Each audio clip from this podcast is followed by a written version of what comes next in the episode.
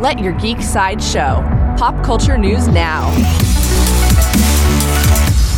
Hi, this is Andrew, and here are your pop culture headlines. Coming soon from Sony, producer Christopher Miller gave us an update about the graphics in Spider Man Into the Spider Verse 2.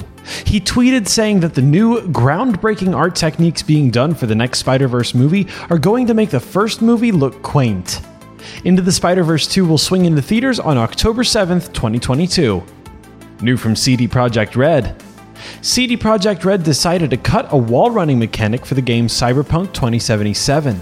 Even though fans saw the wall running mechanic in one of the gameplay trailers, it was announced that the mechanic was cut for design purposes.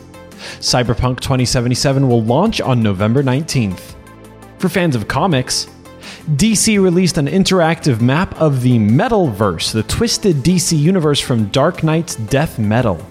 The map lets you hover over different areas in the Metalverse to see how the Batman who laughs reshaped the DC universe and reveals the true horrors of his crimes. The map will be explored further in an upcoming book called Dark Nights Death Metal Guidebook.